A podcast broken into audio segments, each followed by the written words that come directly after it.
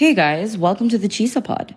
I'm your host, Deepika Naidu, and this week we are chatting to up and coming sensation Ricky Tyler about featuring on the Coming to America soundtrack, joining Def Jam Records, and the struggles of making it big in the entertainment industry.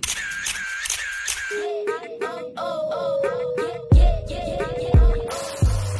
uyazi umzansi celebville is filled with flavor but you know that ge o batla go tseba gore fame re mo ngwaneng or who secured the latest bag or just who's dripping with sauce. and who's adding the spice jonga yonke into nje Because if it's hot, then it's definitely in the Chisa pod.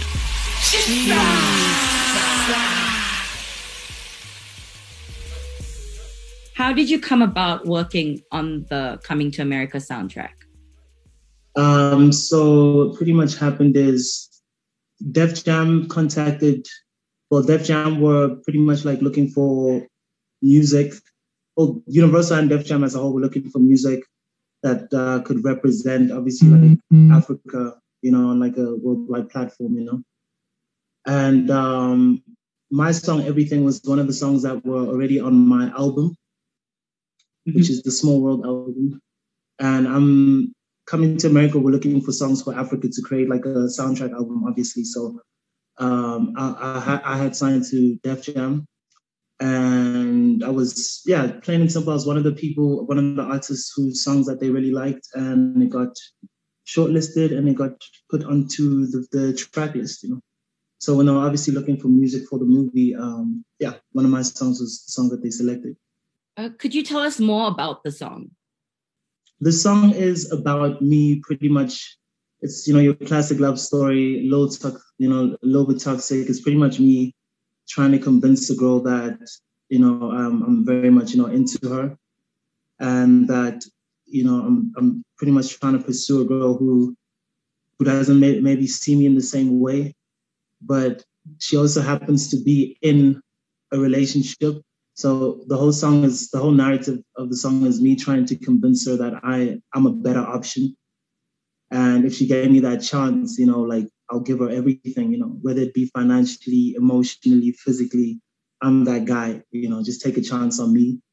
Um, because I feel like the choices you make aren't really like the best choices. You're always unhappy. And I just feel like, you know, I could do better than, you know, what your current situation is. So yeah, that's the song. Everything. What was it like collaborating with international musicians? Was it was it was definitely um, a dream come true. You know, it was uh, it was you know something that I never had foreseen. You know what I mean? Like it was a blessing that came into my life that you know I was definitely ready for. You know, it felt like it felt like the hard work was paying off. You know, it was it was also just me um, realizing that like I am, you know, as great as you know the, the guys that are also doing big things, you know, in, in the industry. So it was definitely a blessing, you know, like reassurance that like what I'm doing is definitely making an impact, you know. So it was a confidence booster for sure, yeah. Did you ever think you'd be working on an internationally acclaimed soundtrack this early in your career? Not at all, not at all. You know, like wh- when I came into the music business, um, you know, I had some, I had expectations, you know, but like, you know, it was more to make an impact on Africa, you know, and um, yeah, you know, like I, I, I hadn't foreseen this, you know what I mean? So, um, like at the time, I didn't know that like my music was making that much of an impact. You know, I was just doing my thing, making my music. So, definitely something I didn't expect. You know what I mean? I don't think anybody like just expects such, you know, big things to happen so quickly. So, um, yeah, you know, I'm still taking it in and looking forward to the next big thing. Pretty much, yeah. Where does your stage name Ricky Tyler come from?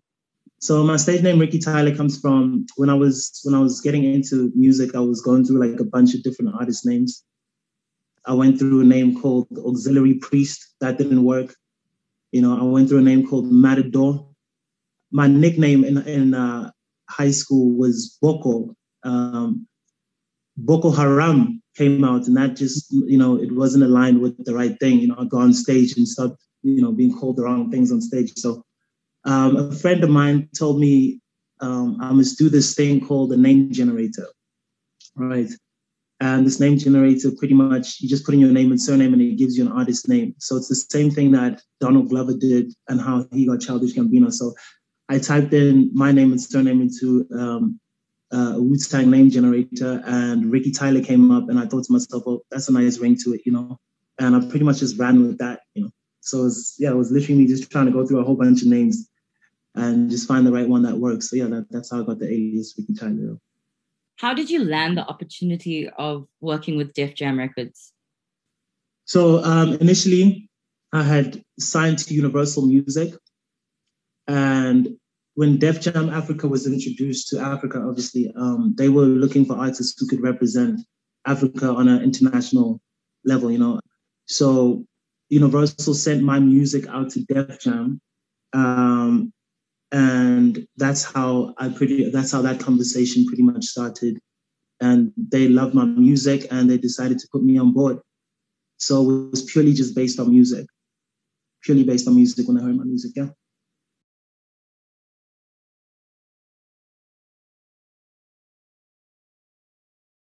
Um, I probably wouldn't. I, I probably, you know, back when I did New York City Fashion Week, like when I got into modeling, it wasn't like it wasn't my decision. I was kind of pushed into it at the time. I was trying to pursue acting. Actually, I was trying to pursue an acting career at the time, and then my agency thought it would be a good idea for me to also try modeling. On on on runway is not something that's like I I thoroughly enjoy, you know, but I'll definitely like model just clothing and stuff like that. I'm definitely into that. So like I probably wouldn't go back to New York like like uh, walking on a runway, but I'll definitely just model for, for for brands, you know. I definitely like to just do photography and like just do cool shoots in that sense, you know. But yeah, it was an opportunity that I didn't expect. Um, I gave it a try, and then I ended up on Fashion Week. But I also realized it's not really my thing to walk on the runway, but like just doing like normal photography and dressing in cool clothing is more of my thing, you know given that you're on a soundtrack for a Hollywood movie, do you have plans to expand internationally? Yeah, no, most definitely. The plan was, you know, my plan was always to first make an impact in Africa and then from there to expand internationally to to Europe and then to to the United States. So it's definitely been a plan of mine. You know, it's definitely been the goal and still my goal to to to blow up on an international stage. So yeah, it's definitely in the plans, um, and those plans are pretty much in motion now as well. So what challenges have you experienced as a young artist in the South African music industry? So it's definitely been pretty much just um, figuring out um, how to get onto the right platforms. You know, it's pretty much hustling to to get onto you know enough platforms for you to be heard, getting onto radio, just get you know having money, you know, you need to have money to do certain things, you know, like in terms of getting videos done, you know, in terms of, you know, making the music, in terms of, you know, um, getting the music out there, in terms of getting on TV as well, you know what I mean? Like getting onto TV. So it's it's just it's just platforms really, you know, because people don't really hear you until they, you know, see enough of you until until you're on the places that they like watching a lot more, you know, until you're on the type of stages that people will often be at until you're on TV, until you heard on radio. So it's just getting onto enough platforms that have been the challenges. So it's always like a reach thing, you know what I mean? I feel like, and also just an education thing. I feel like a lot of artists lack maybe the education for the music business and building the right kind of connections and getting into the right rooms. You know, those are definitely the challenges that you face so that you can represent yourself as an artist.